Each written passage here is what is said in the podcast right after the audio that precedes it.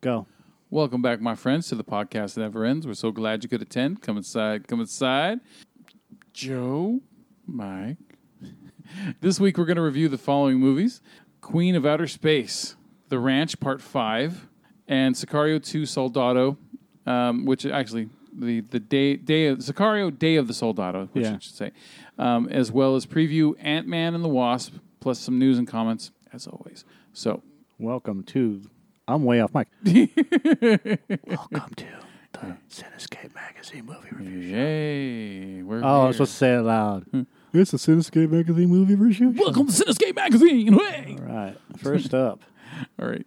So, uh, yeah, first up, uh, you, me or you? What do you want to what do we always do? do? You know, um, I just learned this about Siskel and Ebert. They did a coin flip every week to see who would, who would start off first.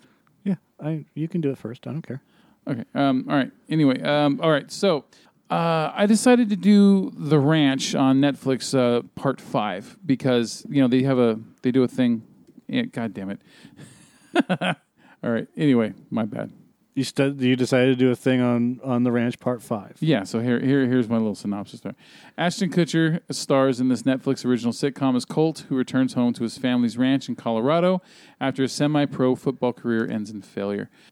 Do we really need to do a thing for the rant? I, yeah. We've already talked about it before. Do Yeah. we really need to do it? Yeah, You no, know yeah. what? Fuck no. I'm not doing a goddamn. Okay, yeah, we don't. So anyway, the ranch, um, like it technically it goes by season. I mean, it goes by parts instead of seasons. So the first part one and part two is each part has ten episodes, and they come out every six months. So it's pretty much like if you wanted to, you could say the first season is part one and part two, second season is part two and part three, or part, you know what I mean, so on and so forth. So part five is the, is of course the newest one that just came out, and it's the final episodes of Danny Masterson's character leaving the show, Rooster. Um, and there were people pissed off about this. So actually, well, maybe we could have put this on compelled, but um, the women, the victims of him, um, of uh, Danny you know, they they spoke out about. Um, Netflix actually, you know, it was great that they fired him, but they also give his character a send off on the show instead of just outright firing him like uh, what happened with Kevin Spacey, which is also Netflix, right? So um, they they're ups- and they're understandably upset about it. I, I get it. I totally I do get it. Even though Danny Masterson says that you know he thinks you know he says that he's waiting for the day that he's cleared and he can come back and all that shit. But um, anyway, I wanted to bring it up because it's going on right now. So. Uh, this show it's the same thing it's always it's the same thing as last time i talked about it which was like i think a year ago or whatever it it it's a this show is a mixed fucking bag. Like it's great to see all these returning characters or returning actors from that 70s show because you have the, the mom you have you know you have uh, kurtwood smith you know show up for a few episodes here and there as another guy. Um, you know this season you don't see fez's uh, actor that Wil- wilmer uh, valderrama but um, you know, you you have and then you have you know Ashton Kutcher and Danny Masterson, of course. So you have all these you know characters from '70s show, and you know they're purposely placed on here for a reason. But um, what the mixed bag on this show is the the writing style, the the writing, the comedy writing on the show is like Chuck Lorre writing, but it worse. It, it like Chuck, it makes Chuck Lorre writing look like he actually puts effort into writing his comedy. With this show, all the dialogue when it comes to to anything funny is predictable, and it's like it's almost wince inducing. Like my kids love it, which may I mean that that explains a lot right there, right? Kids like that fucking humor, right? so Yes. um, so yeah, it, it's just I, I mean there was plenty of times when we were watching the, these ten episodes where I was ending sentences before they did, the characters did. That's how fucking predictable this shit is, and uh, and also people's responses. But here's the other part of it, because these are decent actors. You got you know you got Sam. Um, oh my god, why am I forgetting his fucking name? Sam Witwicky. Sam Elliott. Sam Elliott, thank you. Okay, you got Sam Elliott, you got Debra Winger, um, you got uh, the daughter from 24, uh, Elisha Cuth- Cuthbert, um, Ashton, Ashley Cucci, and Danny Masterson, who, look, I'm just speaking of the character, not the fucking guy in real life.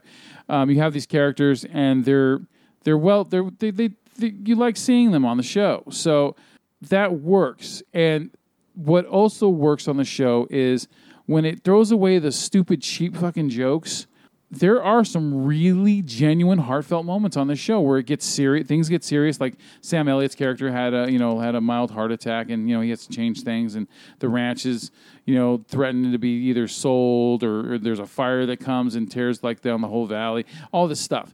And so and then there's father and daughter or father and son issues that have to be worked out and and pride and all this other stuff. So there's some really really good moments in there. Really good. And the problem is, is it keeps going back to the cheap fucking humor in between all that shit. So, it for me, I still want to keep watching it, but it's not. I can't highly recommend the show because of how shitty the fucking humor is. Um, and uh, the Danny Masterson thing, they didn't kill his character off. They set up they set it up in this way so that you thought I thought that his character was going to get killed off, and instead It would have been awesome if he fell into a thresher. Instead, they set it up where he had to leave town because he was his life was being threatened by this guy, by the by the hu- the ex husband of the girl of this lady he's banging. So he the episode Of episode the lady he's abusing. yeah, that too with with its with its penis. So, um, yeah, and so th- th- li- listen to this. This is the fucking how funny this ending is. So it ends with Rooster leaving because the guy says, "I'm going to kill you or I'm going to hurt your fucking family if you don't leave." So what do you make a choice? And so Rooster grabs his shit and he leaves. And guess what fucking song plays during the end credits? Um, these boots were made for walking. No. Yeah, they come to snuff the rooster. Of course. so, uh, is that Allison in Chains? I think it's Allison in Chains, Yes. right? So um, sometimes I mix them and STP up. Uh, so yeah, they play that fucking song. I started laughing during the end credits. I was like, they didn't fucking kill him. And uh, I think the reason why they didn't kill him, I really think this. I think that after the court thing happens, and if he, I think Netflix is doing this hopeful thinking that if he's if he's not convicted, that they can bring him back to the show. That's what I'm thinking. That's why they didn't kill him on there because they should have fucking killed him. They should have killed this guy. right. But w- uh, I'm sorry, they should have killed this guy's character, not you know Danny Masterson, of course. Right. Um, so yeah, I I, I I laughed because I, I couldn't believe it. I I, th- I really thought they were going to kill him off the way they made they were setting it up. But whatever, shit happens. So I I, I don't like I said it, it's if you're a fan of that seventy that '70s show, The Ranch is worth checking out. I just you you you watch it and you be the judge. Just take into account what I said. I can't not contribute to either of those shows anymore. And you know what? And there's another point right there. So, and I won't. So, I don't watch them. I don't buy them. I don't participate with that '70s show because of because of Danny Masterson, and um, it's it's just that simple. Now, if he's innocent, he's innocent. It's a whole different story. But right now, he's not. Oh, cool. This just in. So Kevin Smith has a new show coming out. It's called Hollyweed. It's a project we quietly shot last week in which I act with dialogue. To better understand what this means to me, here's a text I sent my kid after I finished putting her scenes together. She plays my daughter in the show. Says, uh, I, this is from Kevin to uh, Harley. I love your Hollyweed scenes. You're so good in this, but watching you and I play dad and daughter is unbelievably sweet and very special for me. My secret dream my whole life was to be an actor or one who talks. I wrote Randall for me to play and then chickened out and gave up the part. Never regretted the, the decision, but always wondered what might have been if I had had any balls back then. But now I'm so glad I waited two decades to really go for it because I got to act with you. I love you, kiddo. Thanks for making an interest or taking an interest in this shit, um, or taking a shit in this. um, it's made me making media even more fun. Had a blast making with excellent co-stars who all pretend who all pretended I could act. Uh, Frankie Shaw, Rawlings, Kristen Bauer, Van Straten. That's a name. Uh, Adam Brody, Chloe Dworkin, Jason Mewes, Ralph Garman, Andy McElfresh, Hina Abdullah, and his daughter. Uh, big thanks to Fremantle Media, Starstream, Raw, G-Pen, DNA Genetics, Weed Maps, and Acme Elixirs for the opportunity.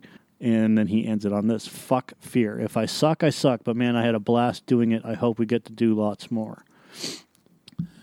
I really want to hang out with Kevin Smith. God damn it. He sounds like he would be fun. A Absolutely. fun fucking guy to hang out with. He would, yeah. It, I have like zero doubt in my mind that Kevin Smith would be an awesome dude to hang with, dude. So please, Kevin, listen to the show. Yeah. Listen to the show. Drew. Invite us on, we'll, or you know, we'll invite you to the show. Here Uh, you go. However, the, Let's talk about dieting. by the way, uh, Hollyweed exec producers include Kevin Smith, Starstream's uh, Peter Peter Angeli. I guess that's his name. Peter. Peter, Peter. Peter. Uh, Kim Ledford and Dan McCartney, as well as Jana Edelbaum, Rachel Cohen, Liz Destro, uh, n- not to be confused with Destro from G.I. Joe, Jordan Monsanto, uh, not to be confused with the Monsanto Corporation. Uh, the growing world of legal marijuana is becoming fertile ground for TV series. Among the other pot-centric laughers in the pipeline, Chuck Lorre is shopping an untitled comedy co-written with David J- uh, J- Javerbaum or Haverbaum. Uh, that's set in a legal marijuana dispensary in Colorado. Like the fucking the, the, the one on Netflix with the with with with, with Kathy Bates. Oh yeah, imagine that. Amazon It's the is same one he develop- did. Yeah, Amazon is developing Highland, starring Margaret Cho as an addict who, after a court order rehab, has to move in with her family members who now run a pot dispensary. Which I can't wait not to see that. I know. NBC has given a script commitment to Adam and Naomi Scott's Buds That's playing a- after uh, after his uh, Ghost Nightmare show.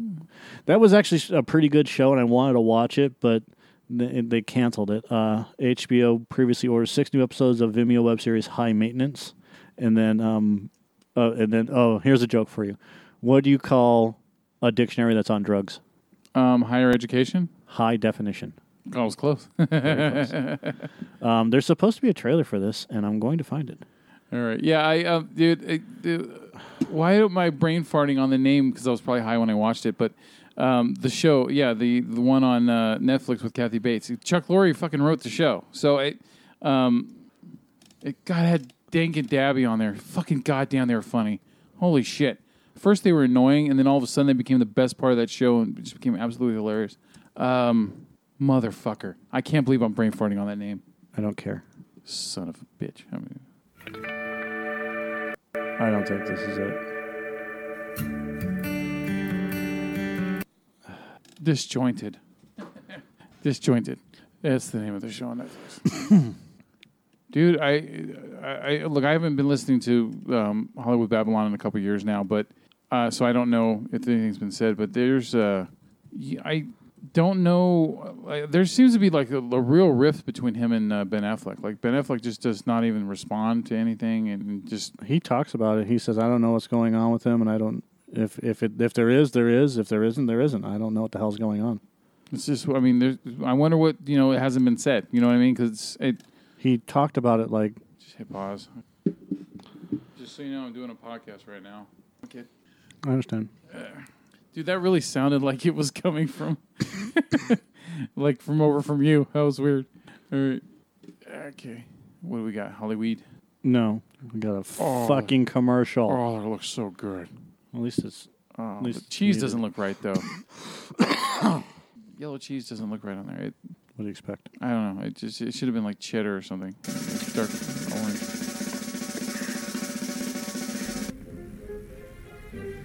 Don't just point like.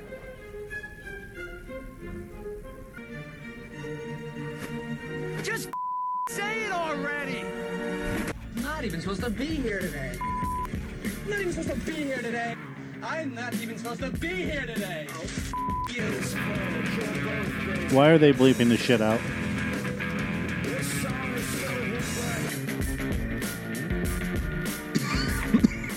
This is annoying. I was hoping it was. It's set at a dispensary. It's essentially clerks at a dispensary. That's right. You should just call them pot clerks, really. What's your name? Um, Cassandra? this is going to be fun. Call it cannabis clerks. Drink. The sign on the back of the car said Critters of Hollywood!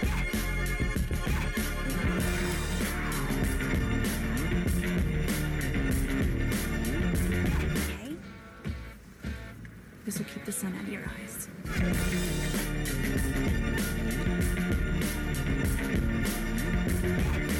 All right. So there's obviously a trailer for it, but I can't fucking find it. That was an annoying, annoying fucking no, no, um, news bleep, man. That was, damn, the way things have turned, man. I it just, you notice that everything's got to have like this fucking rocking beat delivery to it and shit. Yeah. You know, it just like it's like It's like the short attention span generation's problem or something, where you just got to constantly like doom da doom da doom da doom da doom da doom. But back in my day, you know, it, uh, we didn't need that that flippity flappity jibbity jabbity. uh, I do. Maybe there just isn't a trailer for it yet. I'll be in front of the camera this time.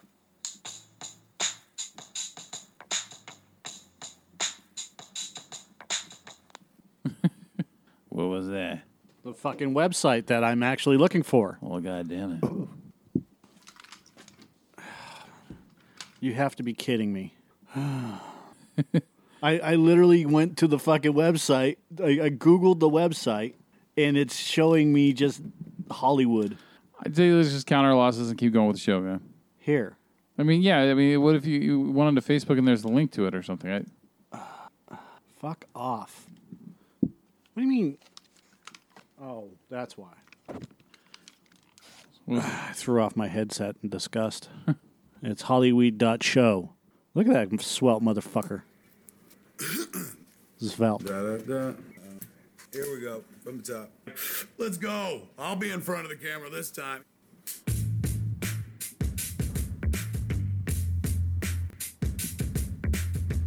That's it.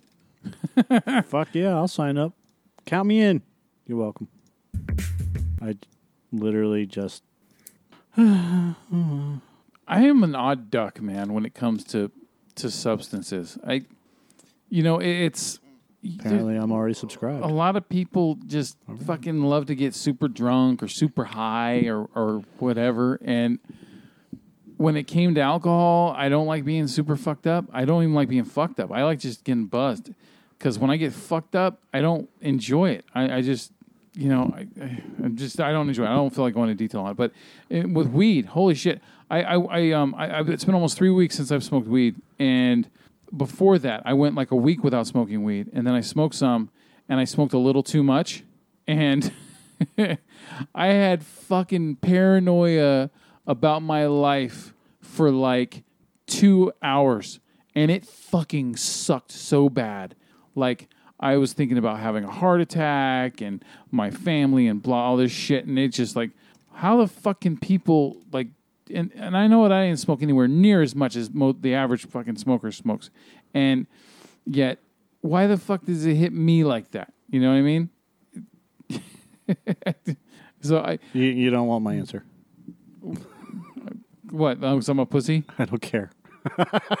You know, yeah, you, know what? I It, it, it, because it's different for everybody. So yeah, I, I know. It just yeah, for me, I just need a little man. I'm good. I'm good. I don't. Need, okay, so why can't I have a con? Why can't I talk? This is a conversation. This is a show. we are having a conversation. Well, don't don't shut me off. I didn't shut you off. Oh, oh, I'm sorry. I'm sorry, Joe. I didn't. I didn't mean to shut you off so we could do a movie review. W- Didn't we not just do this Kevin Smith shit? We were, Yeah. supposed, we were supposed to go into your review. Instead, we did Kevin Smith shit. Yeah, I wanted to bring it up because he's doing a new TV show, And it's, about news. weed. It's about weed. but so what? It's it's news. I mean, literally breaking news. you know, if you started, if you went off into a thing about something that was related to it, I'd be like, uh huh, okay, sure, yeah. I, I know. So I, wanna- I and and I acknowledged it, and you got fucking defensive. you said, who cares? Or I said, care. I said, you're not going to like my answer, and then you asked me what my answer was going to be, and I jokingly said, I don't care. you're you're heartless. Fuck you. And and then and then you went into this whole defensive thing, and I said, okay, so Perfect thing to say. Which which you do, you you you do, and, and I don't want to get into it. It's not that big of a deal. the The whole point is is that you went into this whole thing, and I just went, okay, so and and I wanted you to explain some more, but instead you got pissed off. That's what the whole thing is. Okay, so instead of saying, what's your point? Once you say defensive, I can't say anything about it anymore because I'm being defensive. So let's just go to the movie review. No, what I s- oh, all right, The, the movie? You don't want to do the movie? no, something else. And now, here they are, the most daredevil group of daffy drivers to ever whirl their wheels in the wacky races, competing for the title of the world's wackiest racer. The cars are approaching the starting line. First is the Turbo Terrific, driven by Peter Perfect. Next, Rufus Roughcut and Sawtooth in the Buzz Wagon. Maneuvering for position is the Army Surplus Special. Right behind is the Ant Hill Mob in their bulletproof bomb. And there's ingenious inventor, Pat Pending in his converter car. Oh, and here's the lovely Penelope Pitstop, the glamour gal of the gas pedal. Rock and Gravel. Lurching along is the creepy coupe with a gruesome twosome, and right on their tail is the Red Max. And there's the Arkansas Chugabug with Luke and Blubber Bear. Sneaking along last is that mean machine with those double-dealing do-batters, Dick Dastardly and his sidekick, Buckley.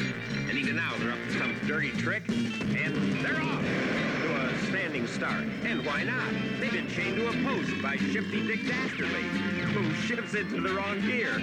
And away they go on the way out wacky races. Okay, so I play that on purpose because. See, this is why I can't stand some of these websites. Yeah, that's better. Uh, all right. So, um, the reason why I played that is because this movie, Queen of Outer Space, is a 1958 fantasy cult film where astronauts attempt to thwart a plot to destroy Earth when they land on Venus and are captured by angry Amazons. Here's the trailer.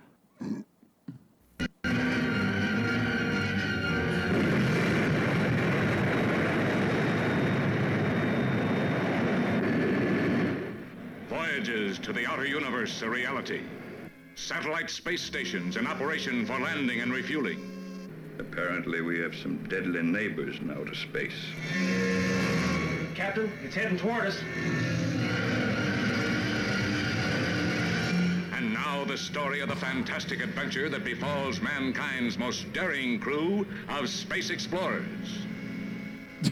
A sound. Not even the hum of an insect. Is this a dead planet? Landing on an unknown planet, they are captured by long-limbed beauties. When they say, take me to your leader, and they take them to a creature like this, you know they're on planet Venus. And the queen of outer space is Zsa Zsa Gabor. the most talked about woman in the world knows what she wants on Venus, too. Then we're the only men on the whole planet? Yes. Wow. You'll see the revolt that brings the planet under the domination of strangely masked females who hate and fear the male animal. Let me kill her now. You're not only a queen, you're a woman, too. Let me see your face. The savage horrors of fearsome mutated beasts. The war of the sexes, when voluptuous Venusians give battle to spacemen from Earth. The destructive might of incredible space rays that stop man from returning to Earth. Prepare for maximum acceleration.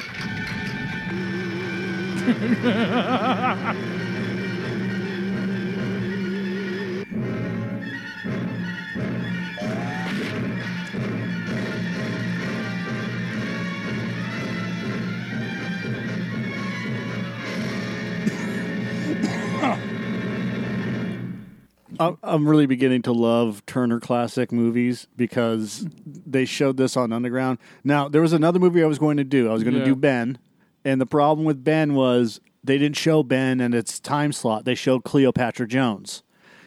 If you watch Cleopatra Jones, Ben's the one with Michael Jackson, right? no, Or Michael Jackson did the song for it. Mm, no, this movie came out like in the '60s. Ben is the one about the rats. Yeah, yep. Michael Jackson sung a song. The- Um, Sure. I'm I'm 100% positive, dude. All right. I'm not going to argue with that, but um, so the, Ben didn't.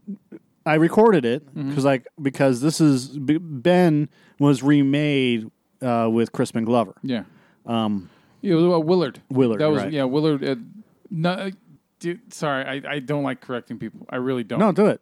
Willard is a remake of the same name from a movie from the 70s where the guy's rats go fucking crazy and start. That's what Ben is. Ben is. Uh, I remember Ben being a um, more of a friend thing, like a like a friend with the rat thing. Um, I don't remember all the details, of course, but A um, boy and his pet rat. Yeah. The, uh, the oh, it's a sequel to Willard. Okay, well the, they're on the same lines. Okay, Yeah. good, good. Because all I remember is Willard. So, right. So Oh, did you see Michael Jackson? yeah, I saw it. Okay. So, uh, uh, um, anyways, Queen of Outer Space was also on, so I recorded that for the hell of it because I'm I'm like getting into like these weird fucking Yeah. uh, 50s and 60s movies. Uh-huh. These these I, I love I love these 50s and 60s sci-fi movies. Anyways, Them. yeah, them and and uh, Plan Nine from the Outer Space. brain that wouldn't die. Yeah. So i i when you heard the trailer and it said, you know, the Queen of Outer Space, Zsa Zsa Gabor. That guy, uh, I totally pictured him with a scotch in one hand and a fucking cigarette in the other while he's fucking spouting off his rhetoric. Right. So, so Zsa Zsa Gabor is not the queen of outer space. Yeah. She is a scientist, and the whole the whole thing is these three astro- there's three astronauts and a doctor are going to a space station. It's 1985 Earth. Okay. Yeah. They're going to a space station, which i- is actually, I mean, obviously it's plausible because, hey, right.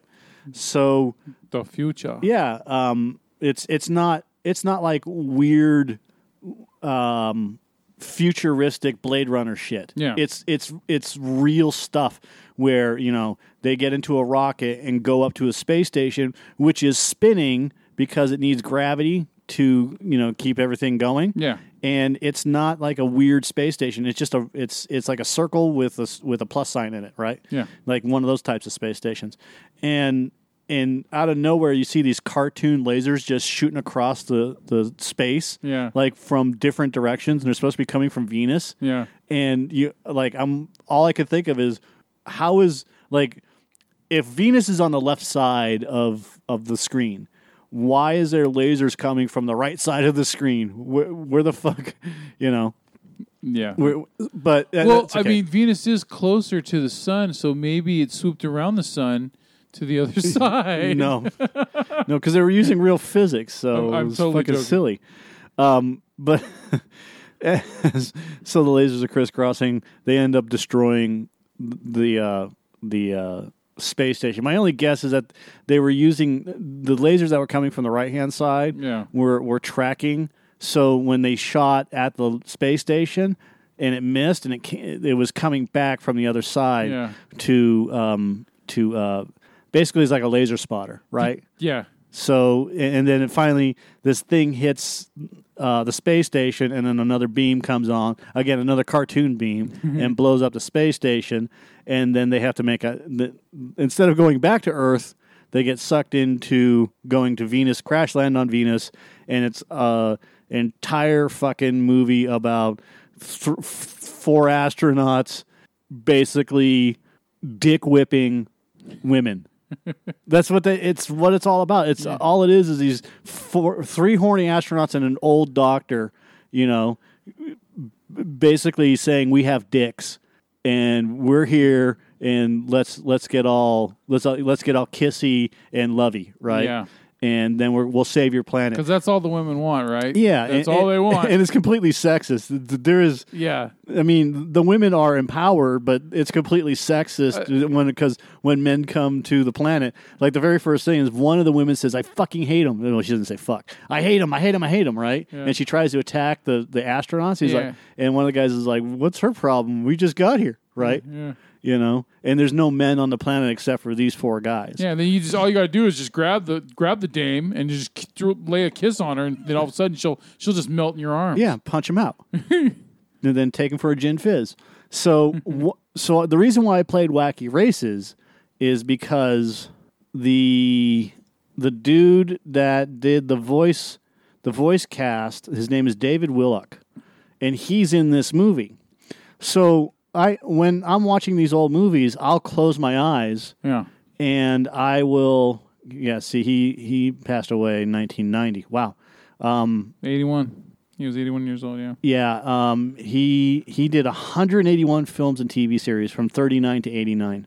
He was a busy dude. Ain't shit compared to a porn actor though. Well, yeah, well, true, but I mean, for for an actor, actor, that's a lot. I, I know, just I'm being an asshole. Um, well, he's no Ron Jeremy, huh?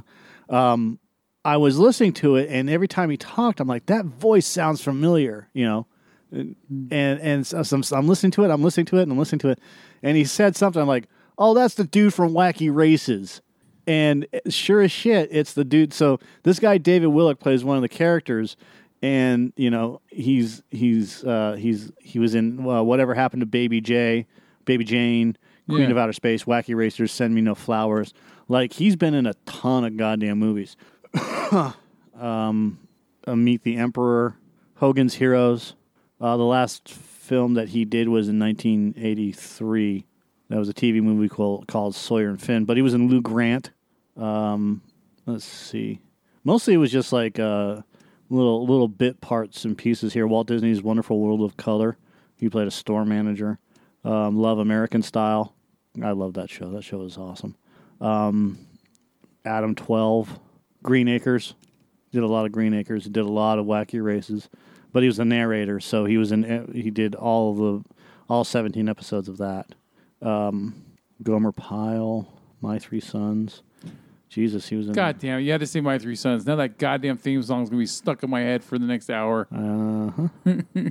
um, but the, like, there's 209 credits, but they say that he acted up until 1990, 1989, and I only see 1983 on here. So, I, who knows? Anyways, um, the dude was in a ton of stuff, and he's got a very, very unique voice. So I started. I was watching the movie, and like the soundtrack for Queen of Outer Space Yeah. has a lot of Star Wars stuff in it, like like um, really weird um, passages. Okay. Okay, music passages where they, it was. It's very similar to um, a, a New Hope. Like when they crash land on on Venus, and then the girls come to to take them to uh, their castle or wherever it is. Their their fucking their lair of lust palace. Yeah, yeah, their lair their lust palace. Um, there's like notes from like remember when the Jawas are in the sandcrawler and it goes doom doom doom doom. You know, well that those notes Yeah. are in that passage, and I'm like, holy shit, that's that's like fucking the that's like John John Williams has taken. I'm, I'm pretty sure that Lucas gave him a list of of movies to watch. Yeah, I, I- yeah. and and one of those passageways, um, passageways, passages. So uh, Jawa, um, Sandcrawler, uh, song. So this passage right here, without the horns.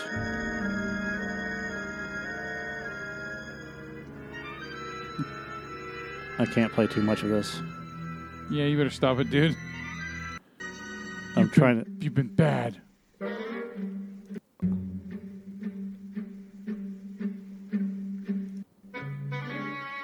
Like this part right here. Yeah. Like like pieces of of that music. Yeah. Um, I, I don't even know if they have the soundtrack, but it it it was amazing to watch that. Plus, like the guns. Yeah, his name is Marlin Skiles. The guns are uh, like Han Solo's blaster rifles. Okay. Blaster pistol. Did you read about China's claim that they've created a laser gun? Uh, no. Yes, yes, I read something about it. Speaking of them, so can you hear it? Yeah.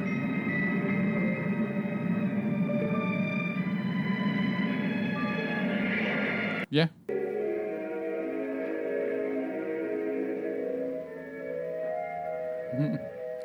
I'm an alien, darling.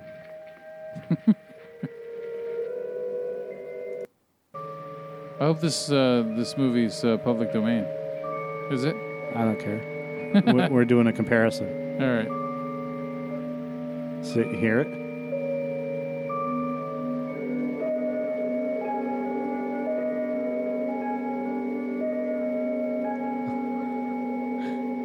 I thought I'm like, fuck, that's really cool. Definitely. See? Absolutely. Oh yeah, I, I definitely hear it.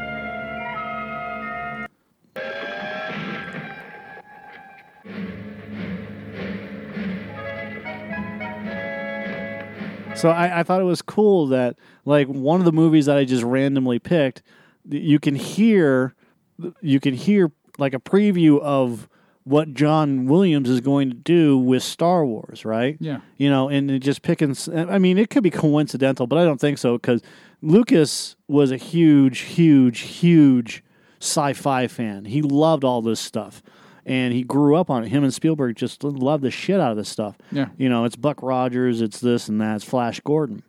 But when you when you have when you have John Williams, who's such a a, a scholar, he's a music scholar. He knows the ins and outs of almost every every musician that's ever scored a film. Mhm. You know, and he and when he's picking out all this stuff, he'd be like, "Okay, well, I know that this is going to work here, and I'm going to go back and I know that this guy has done this or something similar to this," and then he'll start researching the library. Yeah. and I, I thought it was great. Zsa Zsa Gabor is a terrible actress, by the way. You don't need to tell me that. She is an absolutely terrible actress. She was funny in um, Green Green, Green Acres, Acres, yeah. but she's still a bad actress. Um, she's, I, in fact, um, a lot of people found her funny, but her sister was, or not funny, gorgeous. Ava Gabor. Ava, was Gabor, yeah. much much prettier. Um, I was, but I'm not an, a Zsa Zsa Gabor fan. Although I thought it was funny, like in um, what was it? It was um, Naked Gun Two. It was at the end of Naked Gun Two because, or maybe it was three, where uh, she was in the news for you know hitting a police officer. And in, in in the opening sequence, after right. the after the police car, if you want to call I it that, believe that. was in 33 and a third. yeah, I think it was three, and she told the thing. She told the, the camera to go fuck itself or go you know fuck off or whatever she Yeah. said to get their f word out.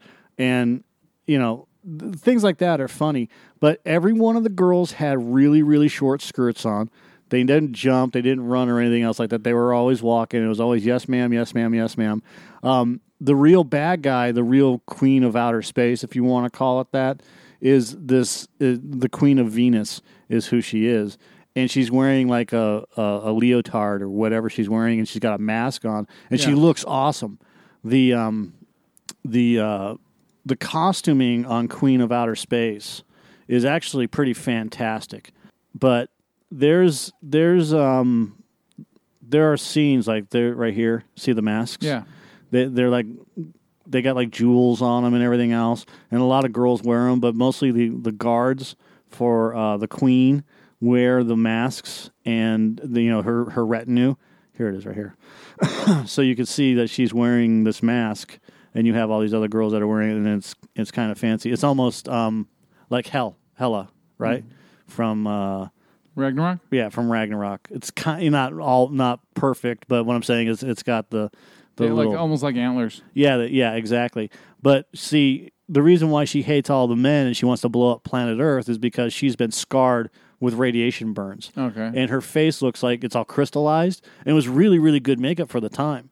And I thought, I, mean, I was looking at it and I was like, I was relatively turned off because, like, you can't really see it here, but see the, see it? Yeah.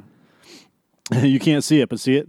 I'm hideous. Yeah, but she didn't speak like that. Yeah. She spoke normal, but you could see it moving with her face.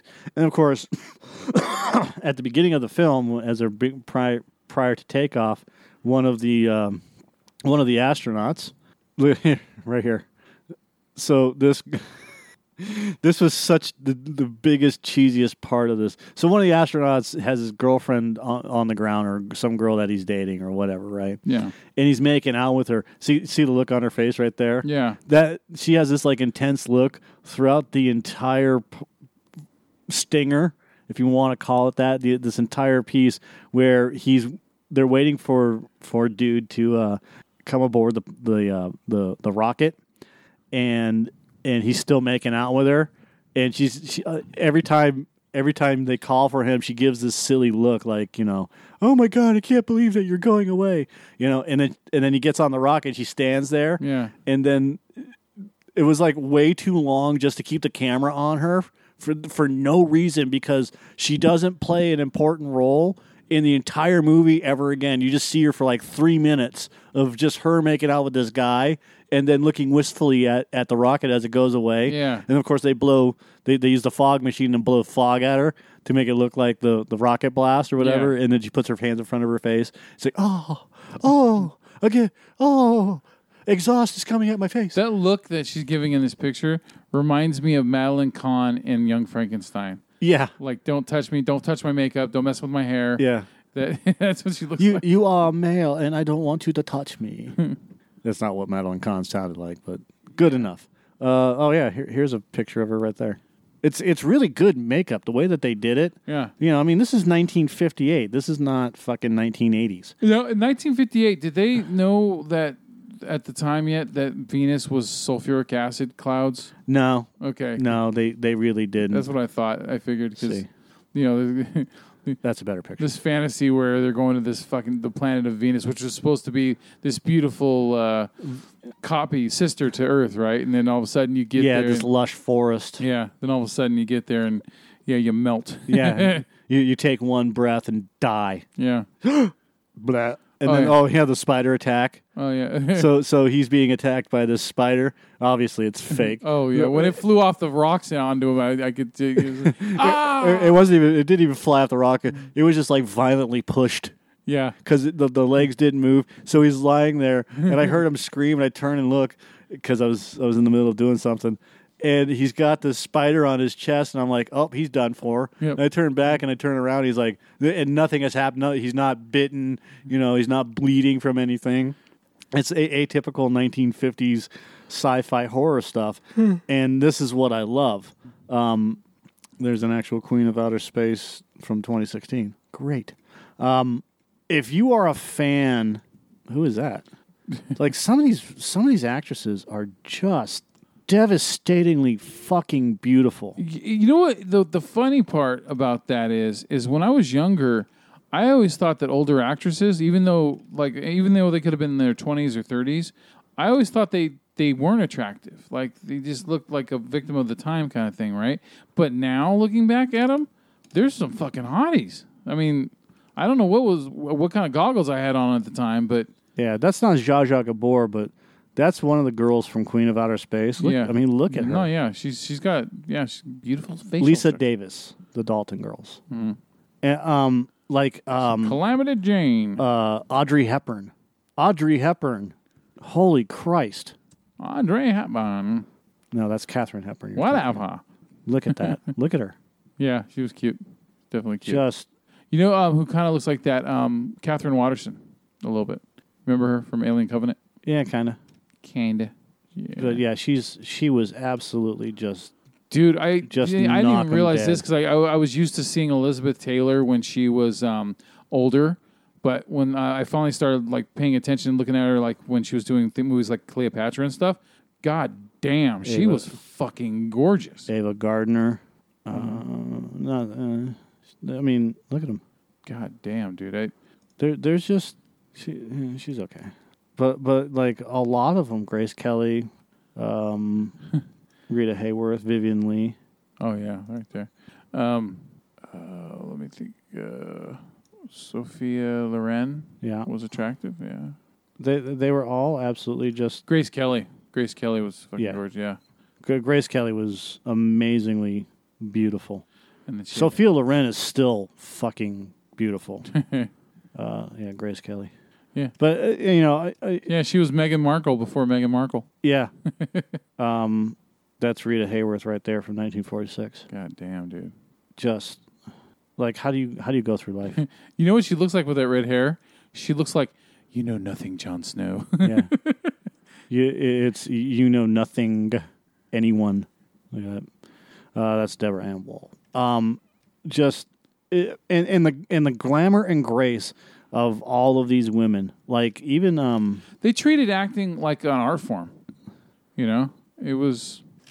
I think though, yeah, I'm, I'm jumping on. Uh, I'm jumping on a ledge. Or I'm staying on a ledge here with this, or stepping over. But right, I think that there was more overall respect to that to that form of art back then because I think there was a lot less distractions. Uh, there wasn't that much, not really that much less distractions, but they didn't. Um, they they didn't let they didn't let their bullshit slip into the press, Yeah, and they didn't. And, I, you know, I mean, I, I wasn't born then, so I, I I really couldn't tell you. But from from the experiences of my parents and all that other stuff, I can say I, I can say with confidence that um, they didn't talk too much about their own personal stuff that was going on. Mhm. You know, that's why Hollywood was able to hide away all of the casting couch bullshit and whatever else. Yep. They just didn't. I mean, look at this. That's Lucille Ball, dude. Oh yeah, when she was younger, she was attractive, but you could tell that like like age and and smoking and and drinking caught up with her. So, so um, yeah. I mean, what, what it comes down to is these these people just didn't let their dirty laundry out into the press. You know, I'm sure there was. I mean, you could see the pictures and stuff like that. You know, um, but if you if you're looking for like public pictures and whatnot, like good luck. There's one. Yeah, the the paparazzi wasn't as uh, No, they were controlled. ferocious. Yeah, and you know i mean they they still had their like here's another one right there in public but it was all controlled and now it's just like oh we need to get the here, here's one with john wayne right Yep, I remember when uh, the episode that he was on on the I Have Lucy was a really funny episode. yeah so that and that and that's what i liked about i think the glamour of of that day the uh, of the 50s and 60s and that's probably why i like these movies uh, so much It's because there's an illusion there. You know, there's this illusion of uh, of uh, I- glamour and perfection. I would say, I almost say. Um, I wouldn't say perfection, but in, in a sense, yeah. I mean, there was there was There's the, glamour. the and illusion of a better time. I would say. I think. I it's possible. I think what it comes down to is uh, a simpler time, um, not not necessarily a better time. Simpler for white people. you know what I mean? I think just all around, just a, a simpler time. We didn't have all these distractions, as you said. Yeah. Um, or very few. We still had TV and whatnot, but people were mostly outside, um, doing stuff. You know, they They weren't hiding in their living rooms constantly. yeah, they- would go to work and then come home and you know do their nine to five and have their weekends and play baseball and go to baseball games. I saw, I saw a TV show, and I can't remember what it was, but this kid's dad played baseball for one of like the Cincinnati Reds, Uh-huh. and he would take balls and hit them over the fence. And if the kids got the ball, they could bring it up to the gate guard, give him the ball, and they would get in for free. Mm-hmm. So and then like the so the kid gets this ball, gets in for free, walks up to his dad, and I thought it was kind of odd that his dad couldn't get his own kid in for free. Yeah. But he goes, how he goes, how many more do I need to get in? He goes, oh, four. So he hits four out of the park, right? Yeah. You know, and his friends get all these baseballs, and they come in and sit down. And as he's sitting there, he steals money out of the hot dog vendor and says, "Hey, Mister, I need a dog and whatever else." And he gets two, and he gives the guy the money, his own money back, right? Yeah. And he goes, "Hey, what about my change?" Right? Which was funny. Yeah. But you know, I mean, he gave him a quarter, got two hot dogs, and got change back. And the, I thought that was, it, it- like I said, it's it's a more simpler time when you know a guy could hit a baseball out of a baseball park. The kid catches it and walks up to the gate, gives the baseball back for his admission. Yeah. you know, return any ball that goes out of the park, you return it, you get in, right? That's cool. And and I like I don't know how true that is, but if that really did happen, Yeah. we've lost our way. Yeah, because you you- you can't do that now. You know how much it costs to get into anything now if it's not already sold out by all the companies that buy the tickets. Yeah. You know, it, Yeah, it's it's all it's. We don't live in a republic democracy. We don't live in a democracy, or, or you know, a, a republic. we're in corporatism. We, yeah, we live in a corporatocracy. yeah. Everything's run by the corporations. Yeah, there's no. It doesn't feel special anymore, man. we live in It- Blade Runnerville. so yeah. Well, it does, but again, it's it, it just depends on what the your your type of special is. Really. Well, the, okay, the way I f- think that anything's special anymore is that seeing it through the eyes of my kids. So my kids enjoying something because they don't they don't see the bullshit like I do. right. Um, I enjoy that, you know, because there's still there's still an innocence, a a hopefulness to you know to things in that regard. Um, you know, so it's like new eyes on something. So yeah, I, so I find a way to just like with Christmas. I don't care about really Christmas for myself. I mean, please give me a couple things because I don't want to feel neglected, but I don't need you know I don't need the pony or whatever the fuck else. You know what I mean? I I can usually if there's something I want, I can normally go buy it myself. So I'm not tripping on that. But my making sure that my kids have a good Christmas, that's what I enjoy. Yeah. And, you know, it's Yeah. kind of like a vicarious thing in a way. Yeah, and and like I said uh, again, it's it was a more simpler time back then because we weren't distracted by all the bullshit Yeah. that's going on now, where we're just constantly blitzed by the fucking amount of dumb fucking shit that people just post. Uh-huh. And it, and it, and you're right. It, there's nothing special. Yeah. it- So, um, and it, you know, uh, I'm not going to really rate Queen of the of of Outer Space. It's it's a 1958 D sci-fi movie. Yeah. You know, um, everybody that's ever rated it has already rated it. It's it's hokey.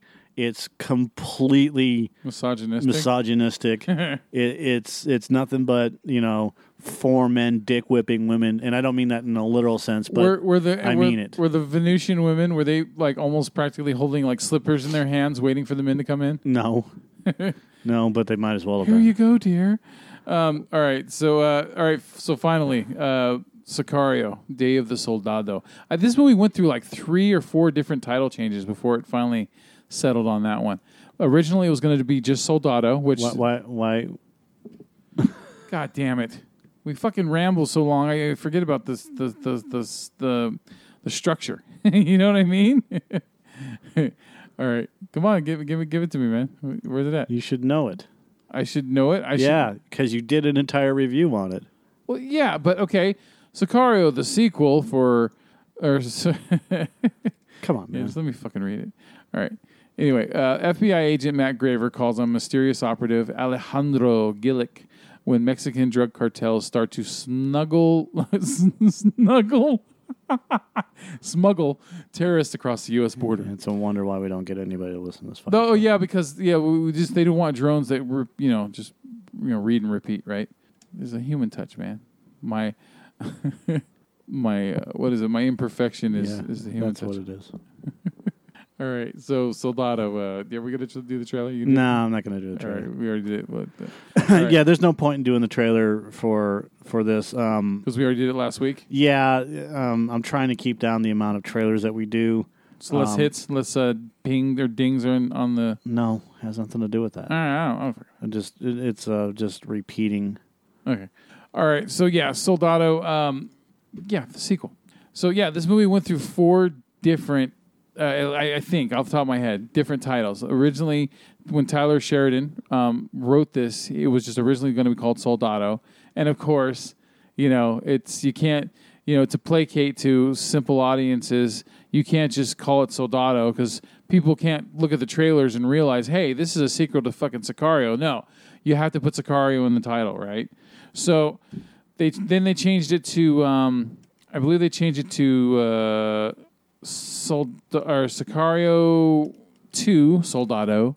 Then they changed it to um, Soldado. So I don't. fuck- You know, what? it doesn't matter. They changed the title a bunch of times on this goddamn movie. I was trying to wonder. I was wondering why you were just s- settling on that.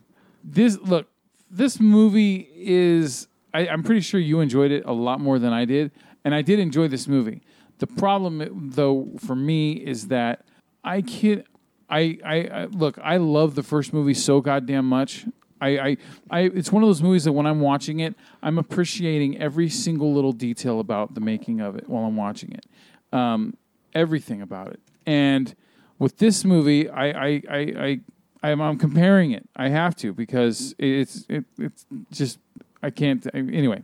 And so when I'm watching it and I'm comparing it, I'm noticing that it's missing things. It's just missing that fucking touch that made the original so goddamn good. And even though this movie does excel with certain things, it does, but I'm not feeling it like I was feeling before. Like the, the original movie had so much tension because you because Emily when you're when you're following Emily Blunt's character through that film, you're it's like you're going through it through her eyes, and so you know she's in over her head the whole fucking film, and you're you feel like you're in over your head as you're watching it. With this movie, I never felt like I was in over my head.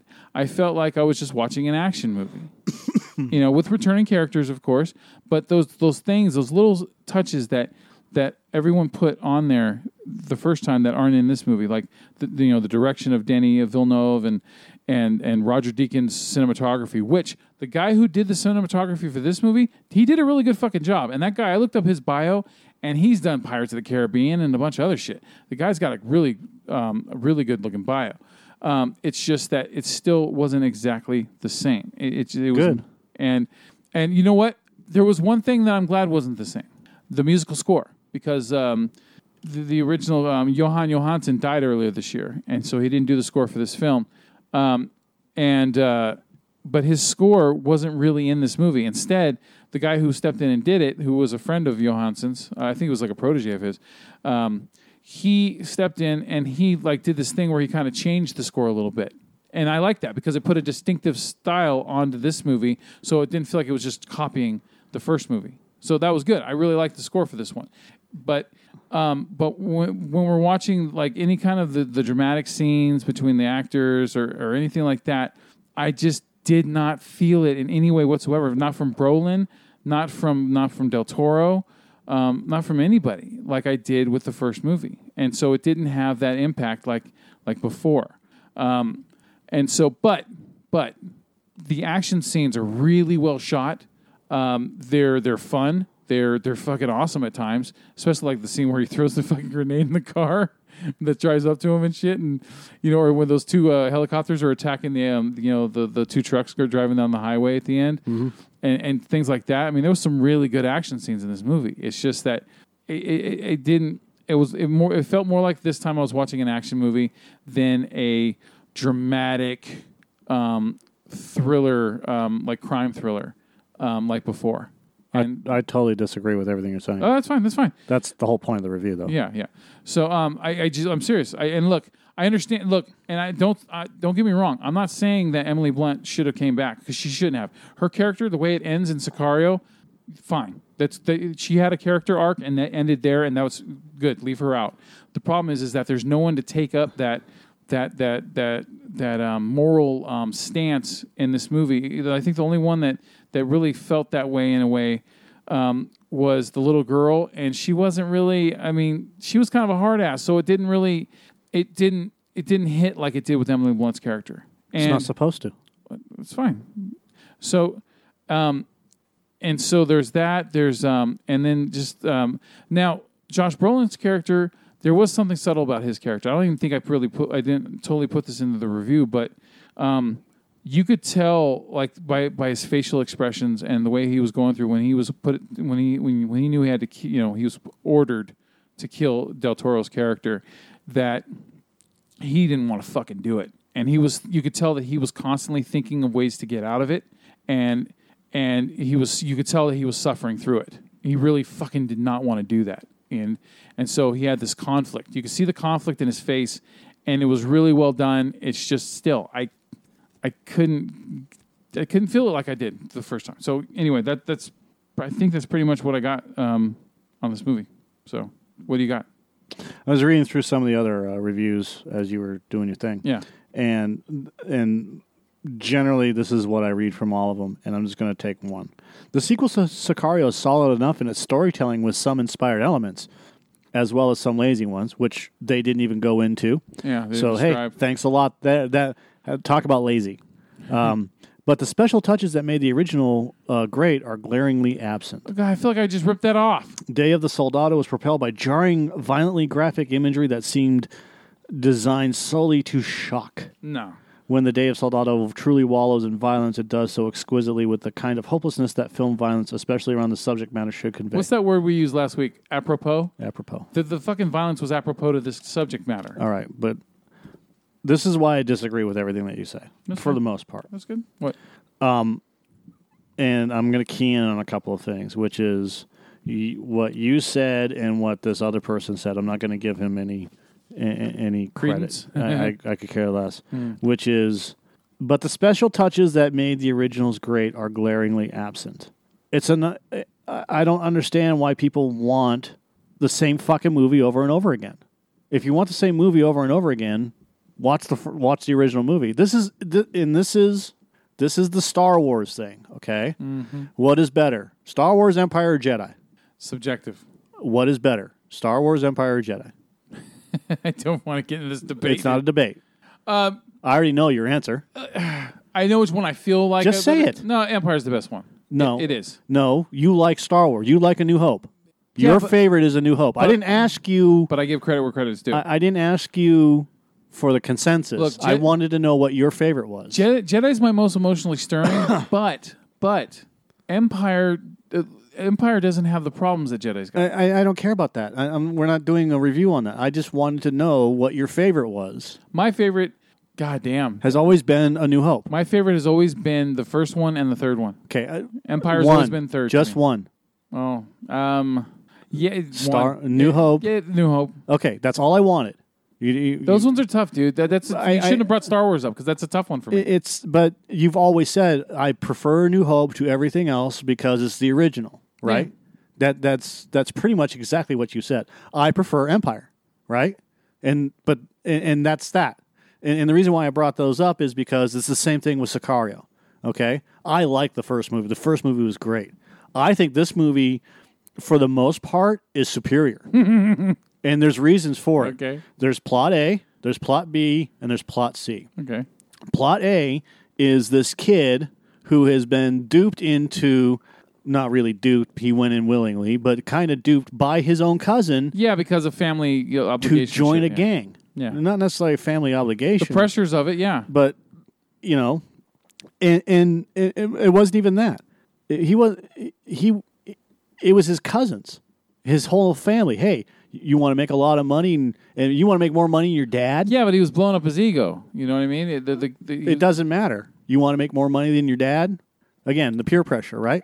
Well, yeah. I mean, you've you've. So- I assume when you were young, you had someone that you looked up to that could get you know get into your ear really well. Yeah, but it, but that's my point is is that that starts off the movie, okay, and then from there, this kid is brought into this whole underground bring bring bring the immigrants over to America, okay.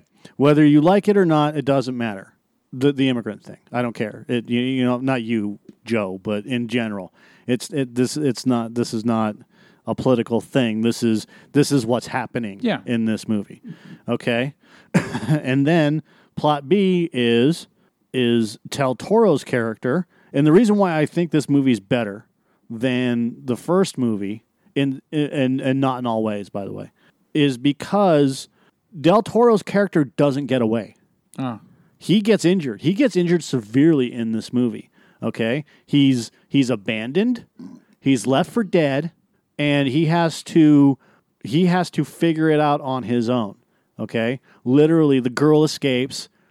He has nowhere else to go. His face got fucking blown half off. Yeah, yeah, yeah. You know, He's a wolf, dude. Yeah, and and he, he's an accountant who turns into a wolf, Yeah. right? You know, he Yeah, yeah. Suck it, Ben Affleck. So and and, and his entire character arc isn't done because this is only the second part of a three part Yeah, act. yeah. Okay, so you have the the second, which is I'm just calling it plot B, which is Benicio del Toro's character arc, and then you have plot C, which is Brolin's Josh Brolin's character arc. Dealing with the political Okay. bullshit and the uh, yeah. and and it starts off almost the same way as it did on the first one, where he walks into this um, container. It's a shipping container. Yeah. and starts to talk to this guy. And the difference is, is that you know what's going to happen. You know, and he's being nice, and he and he shows the guy what's going on, and he Yeah. says, "Hey, Here's your brother. Here's your brother, and I'm finally I'm going to get to a brother that you really can't live without, and you're going to tell me everything that's going on Yeah. because there was a terrorist attack. Now I was reading one of the other uh, uh, reviews. I don't remember watching one of the terrorists pray on a prayer mat. It was um. Remember the guy that blew himself up out in the desert? Right, but he wasn't. He was praying, but he wasn't praying on a couldn't- prayer mat. You couldn't see the prayer mat, but then No, no, Uh, no, no. This that's different. Literally, it said there was a terrorist that was praying on a prayer mat, and a man that and, and a terrorist that was praying and then blew himself up. I don't remember ever seeing a pr- terrorist. They found the prayer mats. They found three of them. yeah, yeah. I, I know. And, And then the guy that blew himself one up. of the one of the goofs on the trivia says that one of the mats is facing the wrong way, and they're not supposed to be. I, I, I um. I didn't see. I saw him. He was definitely praying and kneeling down. I don't remember if I saw him on a mat or not. it, but that, that that's not the point. Um, my point is is that I'm literally taking this from another review Mhm. about what they said, and I don't remember that. And I'm pretty good with my recall of movies, and so are you. Um, like a, a teen girl is fake kidnapped with a bag pulled over her head. There's and, and they won't even write it, but they'll they'll allude to it. This is what bugs me about some of these websites. um, I don't think it's this one. It doesn't really matter. Um, the the scene in the shopping cent- in the in the in the shopping Yeah. uh, store Yeah. um, that got me. And I'll tell you where it got me. So there's four guys that walk in, and then there's one guy that's standing there, and he's also praying, right? And the girl's trying, and the lady instead of just running the fuck out, Yeah. she's she's going slowly, and then he he blows up. The fuck it made me jump. I I knew it was coming. I just didn't know when, and I didn't know if she was going to get out or if she was. you I know. thought it was going to happen after she was already out the door running away. That's what I thought, And but then it didn't happen. Yeah, I. You know what? And like w- in my brain, what I was saying was, I kept it go- saying to her, "What the fuck are you doing? Don't go that way. Go back of the store. I understand the bombs just went off, but go the fucking back way. Yeah, run run the fuck away. yeah. right? Don't go through the front door. But that's and and that's that's what makes this movie even better is that it's real panic. It's not real panic, but it's panic that's that's that feels real. Yeah, and look, look, Taylor Sheridan. He said he goes, he goes. Emily Blunt was the moral center of that film, of the original film, and that because she's not in this movie, you can't. The, the, his the focus is on what Del Toro and Brolin have to do, and it, there's not a whole lot of morality to it. It's Right. more like this. So I get it. I do get it. But the problem is, is that this the film was done in a certain way where there's all these things that are important. For example, uh, Agent Sitwell from Marvel, where he plays the cop, right, the corrupt Mexican co- cop from the first movie, Right. And he's got the son he plays soccer with, and Right. And then the movie ends with his son, with his dad gone, and he's playing soccer, and they hear the gunshots in the background, and the movie ends, and it says Sicario. That shit is powerful. It fucking says something. Right, but that's the first movie. Yeah. This is a follow up where it has no moral. This movie has no fucking morals. Yeah. This is all about people that are trying to kill other people. I know, and it barely has any. The only moral, technically, is Del- Brolin's. Del- Brolin, of course, m- number one. but again, he doesn't have any fucking morals. He just saved the girl because that's the right thing to do. yeah, So he's coming to grips with his morals. but you, you know, it, it, but also he he had problems. He had qualms about killing Del Toro's character, and Del Toro. See, Del Toro is a difficult one because it's hard to tell if he just didn't want to kill the girl or or he wasn't going to kill the girl. I mean, he didn't want her to die, or or it's just is it because he's being selfish because she reminded him of his daughter? Yes. You know, so Yeah, he was. He at first he didn't care. Yeah. and then when he realized that she's just turning into basically him, a hard ass. Yeah. you know, she her father, her fucking parents don't give a shit about her. They just drop her off. They pick her up, but it's not them. Yeah. It's it's it's um, the guards or you know a nanny or whatever. She lives a solitary life. Yeah. right, soldado, and she's soldado means soldier though. well, uh, yeah, but it's um um uh, alone, right? So she lives. She basically lives by herself. She Yeah. has to fend for herself, defend herself, and she has and she's she's built this wall around her. So uh, again, that's what makes that character really awesome. Is that when he's dealing with her, he sees through her bullshit and says, "This is a vulnerable girl that's put up this wall," and all of a sudden. She starts to like him, mm-hmm. right? After all this stuff, she sees through the bullshit mm-hmm. kind of you know she starts asking all these questions and he's like okay i think i can get along with her and she she reminds me of my daughter right or kind of Yeah. and and the life that she lived with this guy and and this her, her dad and in fact even um, isabel moner who is becoming a really great actress by the way Yeah. she even though she was in shitty transformers I know. she was in a hundred things to do before uh, school before high school Yeah. she uh, it was a Nickelodeon TV show. Yeah. she was in that, and that's what she, where she kind of cut her her teeth on acting wise. Yeah. But in this, she was fucking great in this movie. No, she was good. Um, and then and then you have, in every, you know, and I know a lot of people are, are going to say you know bullshit about this, but then you have the quote unquote contrivance or the convenience of the kid, again from from plot A, the kid who is walking across in, in a mall as uh, Brolin, Jeffrey Donovan, and and Del Toro almost hit him right. Yeah, in the parking lot. Yeah. Okay. And then he's also the guy that at the end is the one that's responsible for shooting Del Toro, and he's also responsible for getting these the immigrants across uh, the border. Okay, and a lot of people, and you even said it in the theater. You said bullshit, and There's some I didn't tell you though. The reason why I said bullshit though, there wasn't that. I mean, that was a little bit convenient, but that wasn't it. What was the problem was he's staring through a fucking win- dirty window, and there's bright fucking lights outside on where he's at. He can't see his fucking face from that distance. That's why I call bullshit. Well, I, I I disagree because a he's younger than we are, and and b we don't know how well he can see or I not think see. you just because you like the movie so goddamn well, n- no. See, I I I disagree with that whole thing because, uh, again, when you see somebody that looks familiar, you you go, that dude looks that that looks like the dude that I he he didn't say he didn't positively identify him until after they picked him up. He said, "That's weird. That dude looks like the guy that I ran across in fucking Texas." Mm-hmm. You know, and he's with a girl. Mm-hmm. And and that's when they, they pulled him on the bus. Yeah, look, I- and then the and then the kid. Yeah, I didn't even put that in the review, dude, because it wasn't detrimental to the story. I know, but it, but some people think it is. And when you are living in an area of, y- you know, uh, and you're driving around an area of less than 50 miles, 25 miles, mm. You're going to run across all these people all the time. So him him walking in front of the car. It's, I mean, they would have bumped into him at some point, anyways, because they were also they were all using the mall as this local as a local point, Mhm. right? And it's it's easy for the immigrants to come to the mall and go away from the mall, Yeah. right? So, uh, so when you have Del Toro's character who is hired by the U.S. government to start a war, and then is abandoned by the U.S. government because things got bad, you know, and then they decided that they're going to spin the story that the the mall bombing happened by three guys from New Jersey who were angry at the world, and and they're spinning this fucking piece of shit lie, and and you see because um Matthew Modine didn't have a lot of a lot of screen time in this had movie like three scenes at the most in the movie. and and he was he was okay. He wasn't great, but he wasn't he wasn't like He wasn't over the top evil fucking political guy. yeah he wasn't the bullshit that was in Transporter. You know what I'm saying? Yeah. And or Transporter Two or whatever.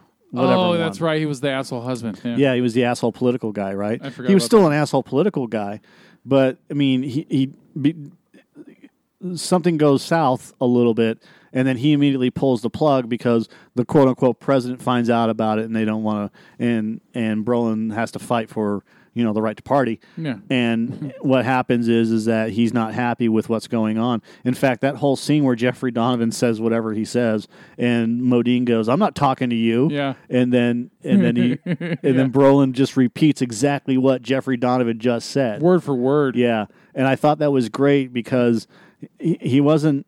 he- That shows how our government works. well, it it also shows um, um, Brolin's characters. Did I say works? I don't mean how our government works. I meant operates. Yeah, That's how our government operates. It, but what what was great about that is it backs up Donovan's character and how important he is Yeah.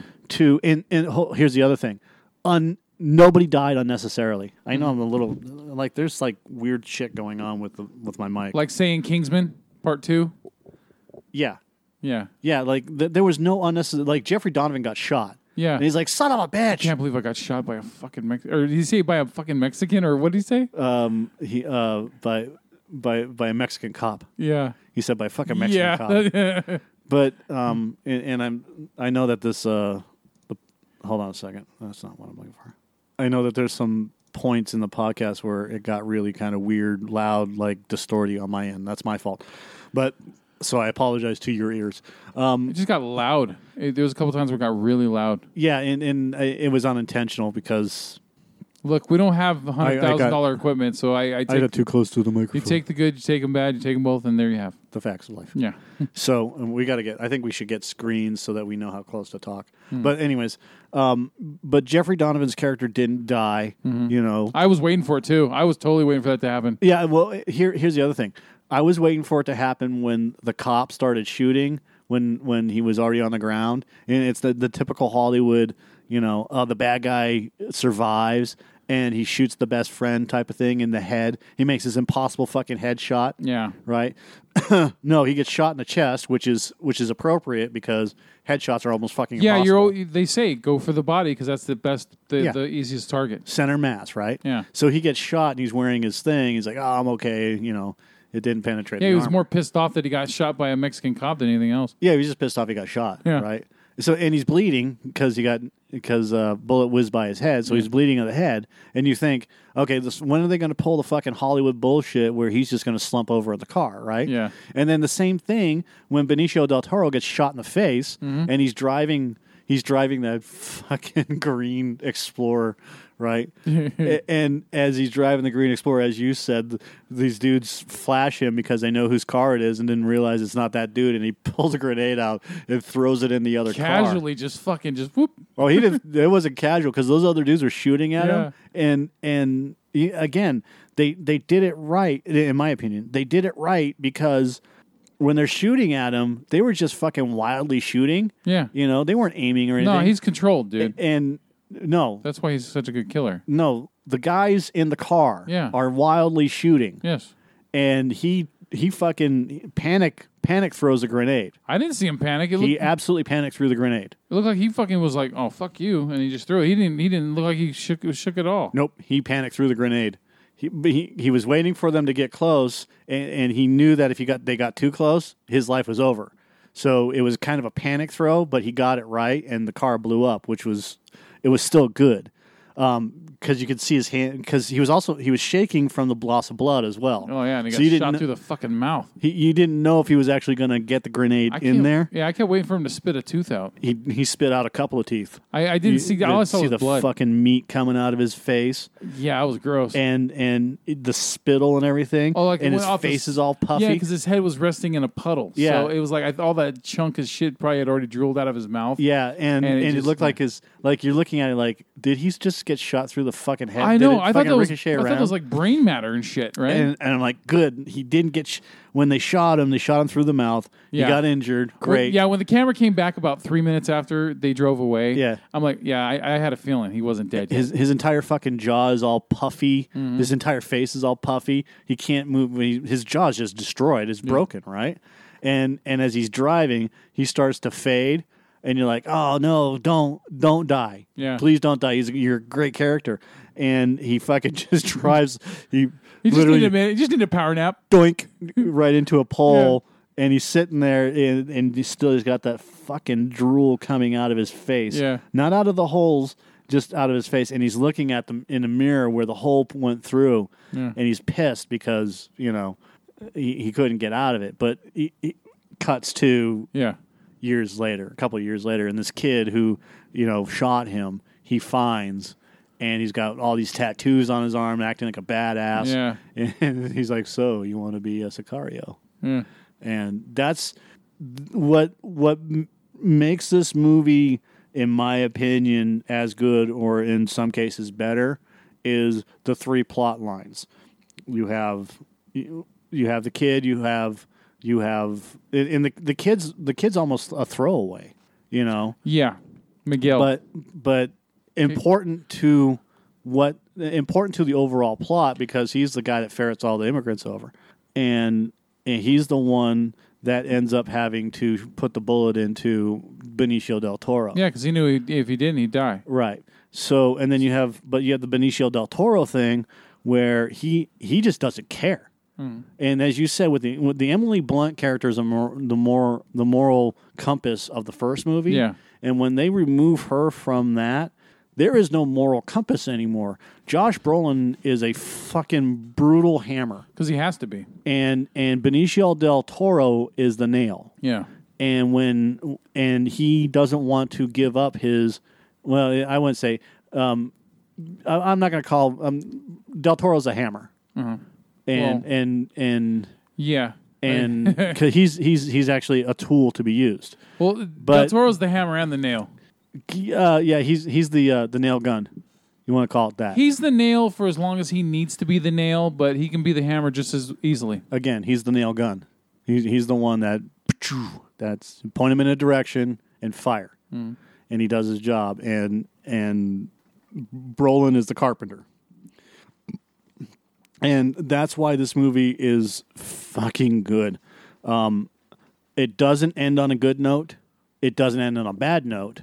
It just ends. And the reason why, again, I think that this is as good or better than the first one is because, again, it's, in my opinion, it's the Empire Star Wars thing. You start off with a story and you tell the most powerful story, we tell a part of the most powerful story that you can. And then you take it and you reverse the story. You you take you you take and you split the team up, you know, and you mm-hmm. put them in the worst situations that they can. Okay, now Brolin's been fucking he's not compromised, but he's been shit on by the president, so now they don't he doesn't know what's going on with his own job. Mm-hmm. And Del Toro is on his own and Brolin saves the girl, you know. And even though he saves the girl, there's no guarantee. Yeah. She yeah. may die. It cuts a year later, so we don't know what happened with Brolin. We don't know what happened with the girl. Yeah. Or um Brolin's handler, whatever her name was. Yeah, yeah, yeah. Um, yeah, uh, Catherine Keener's character. Thank you. Um, yeah, it was uh, Foards. That was her name. and and and that in my opinion is where you need a- again they they took a page from the right movies and Taylor Sheridan is really good at this you know and we haven't seen Wind River but I Hell or have. High Water um, and Sicario Yeah. and a couple of others I've seen Wind River. It's good. It's not as good as Sicario, but it, it's a good movie. Right. So when you have this movie, and unfortunately, I mean, you're going to have some degradation in quality. Fucking sci-fi movies, man. Sorry. Oh, oh, that's fine.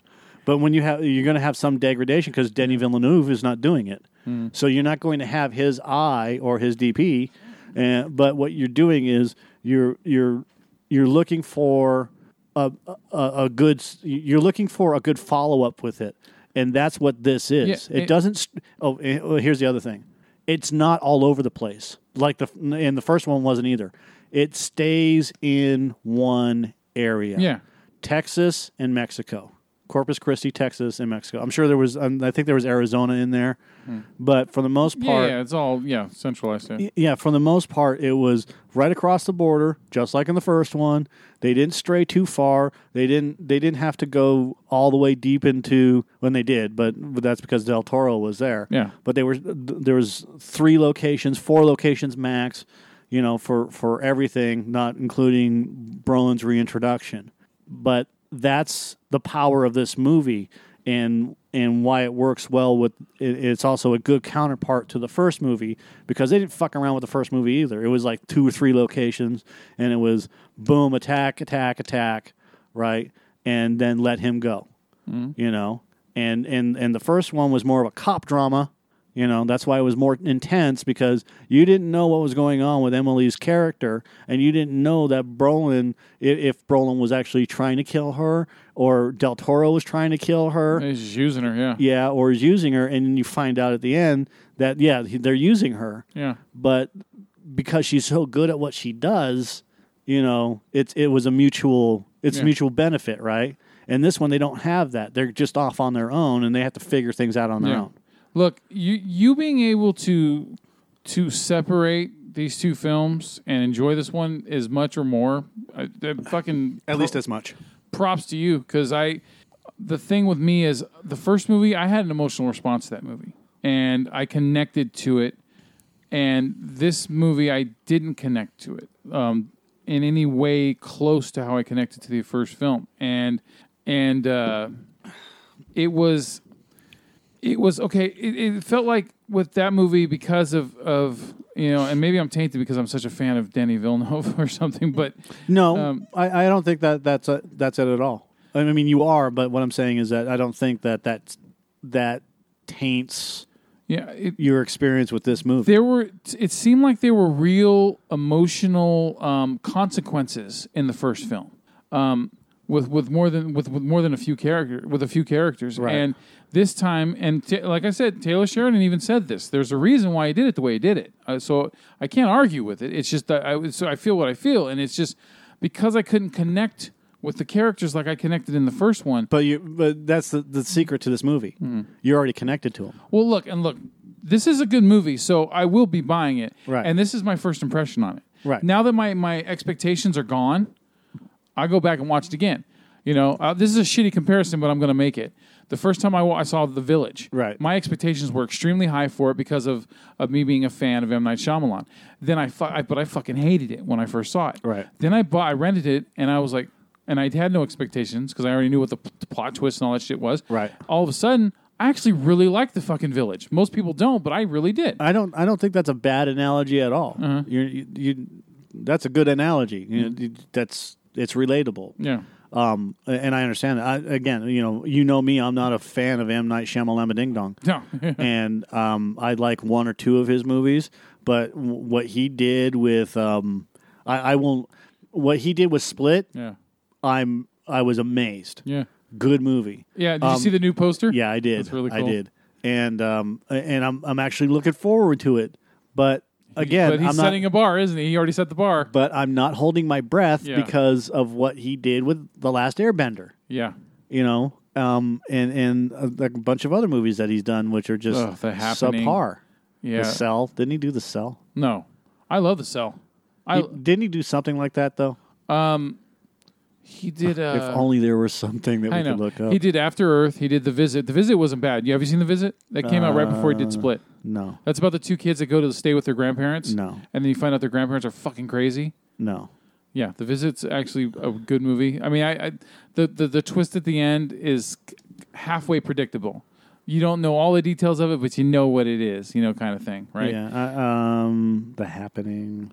I you know in He did After Earth. He did uh I'm just I'm just not a fan of. he- He's a director that I'm just not a fan. And there's always Devil, um, The Visit, The Happening, Lady in the Water. yeah. Most people didn't like Lady in the Water. I like Lady in the Water, but um I, I and I loved Unbreakable. I thought that was a great movie, and I loved The Sixth Sense. I thought that was a great movie. well, I heard that Wide Awake is a very good movie. That was the movie he did before Sixth Sense, Right. and that um he did um that I heard that was a really good. But he wrote Stuart Little, so I can give him some leeway. um, but I just, I, I again, I uh, there are there just happens to be those directors, Devlin, Ugh. um, and Emmerich, Yeah. Michael Bay, and I, I'm not putting. and Trust me, I am not putting Shyamalan in those categories because he is a far superior director than those scrubs. But what I'm saying is, is that there are directors that I just cannot fucking stand uh-huh. because I don't be, because their movies do nothing for me. Yeah. It's kind of like music. When you're watching a movie, it's very much like music to me in the way it flows. That's why I love Taylor Sheridan's writing.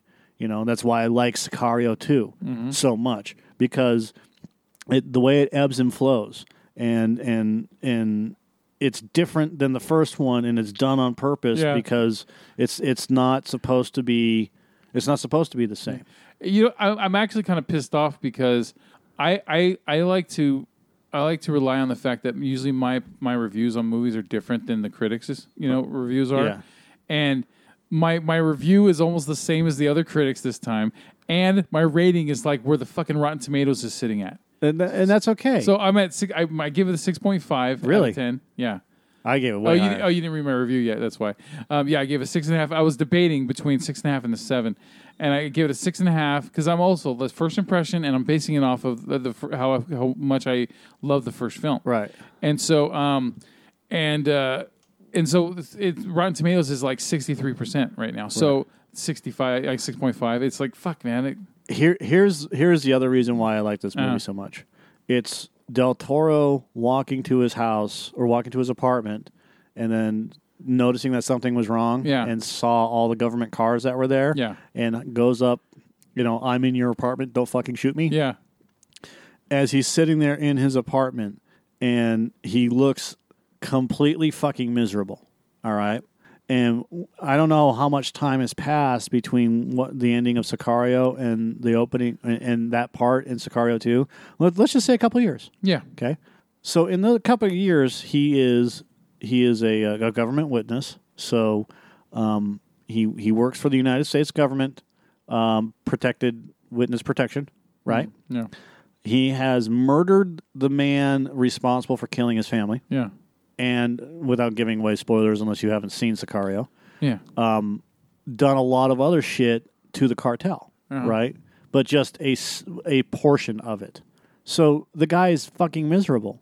he's already completed his task. He's he's done what he set out to do, which is to get revenge. Yeah. So when you see him living in that sparse, shitty apartment, and Brolin says, "At least I know what to get you for Christmas,"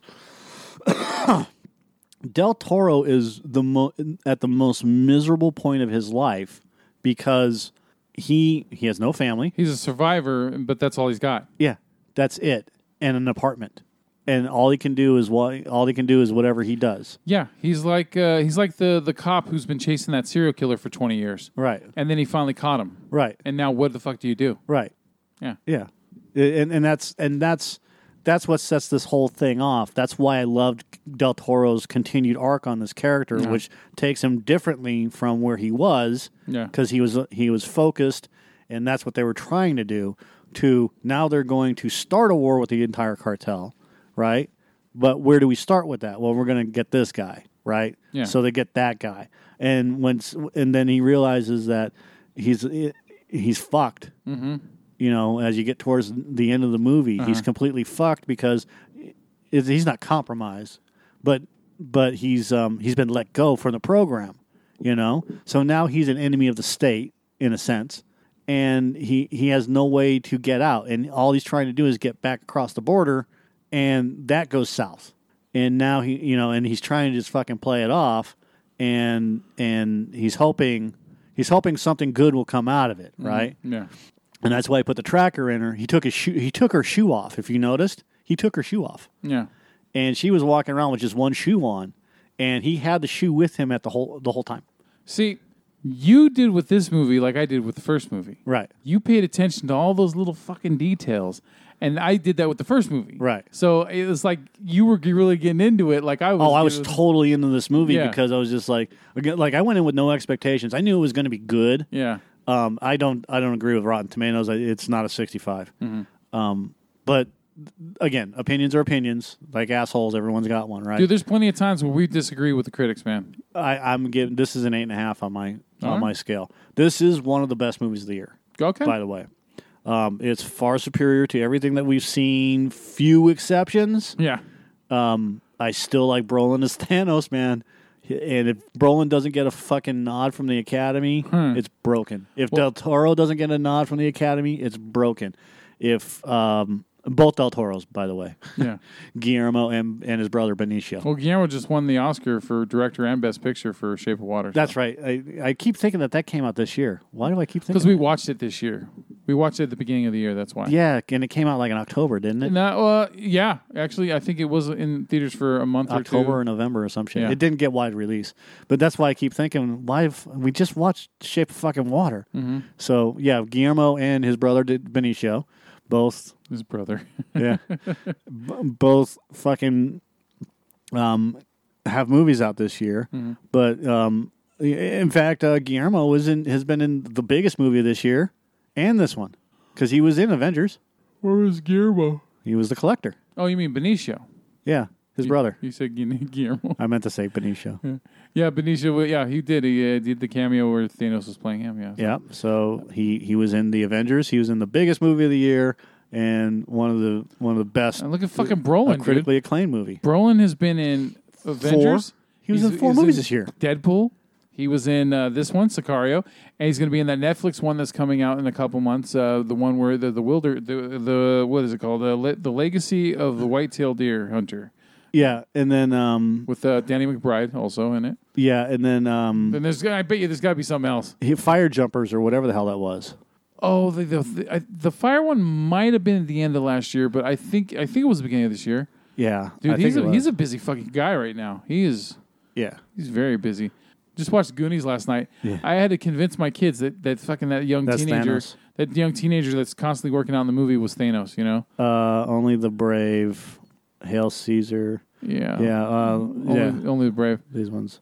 So two, 2017. Well, it looks like he took a little break uh, there because look at all the movies he's in now, right? So Yeah, he did like three in 2015, and then he just kind of hung around and did his thing in 2016. when did we see Inherent Vice? Was that in 2014 or 15? Twen- oh, 2014? so it came out the end of 2014. I remember that. Yeah, he did three movies that year, God, he was great in Inherent Vice. Remember that? That was like one of the only positives we gave that movie. and then he did three in 2013. Pan Jesus Keiko. Christ! Pancakeo. He does like one, two, three, four, five. He does like three movies a year. Yeah, and he takes a little bit of a teeny break, like a little like, Two it down for there, two there. I forgot he was in No Country four in 2017. Oh yeah, he was great in No Country for The Old Men. dude does on average three movies a year. One, two, three, four that year. Two that year. Two in 2009. One, two, three, four. I always forget he five was in Jonah. 20 I always forget he was Jonah fucking Hex. five in 2010. He did one in 2012. Yeah, just Men in Black. Yeah, he took like two years off between 2010 and 2012. I would too. Uh, 2013, he did three. Did three in fucking 20. I mean, come on. Come on. That dude is just like between 85 and 94, he did two movies. three. And then it just it just fucking snowballed from there. Two, two, three, two, one, one. And he hasn't really taken any time off since 2006. He's just crushing Dude, it. dude, yeah, Brolin is. Good for uh, him, man. He's uh, like Benedict Cumberbatch a couple years ago. Started becoming one of my favorite actors. Right. You know, um, he every time I hear about Josh Brolin being in something, I want to watch it. You know, so good for him, man. I'm glad that he's uh, he broke away from that that kid shit. You know, Yep. and uh, is able to be a, an adult actor that that that uh, keeps on working. So, um, yeah, I uh, I I do look forward to seeing this movie again when it comes out on home video and uh, and not having uh, uh, you know expectations. So, Right. all right. Uh, next movie that we will be talking about on the show um, was is going to be uh, Ant Man and the Wasp. So we'll be uh, we'll be seeing that one really soon. Um, Did you want to talk about any news, or you just want? yeah, to yeah, yeah, yeah, yeah. We can do a quickie. Um, just Ant Man and the Wasp. What, do you think it's going to be good?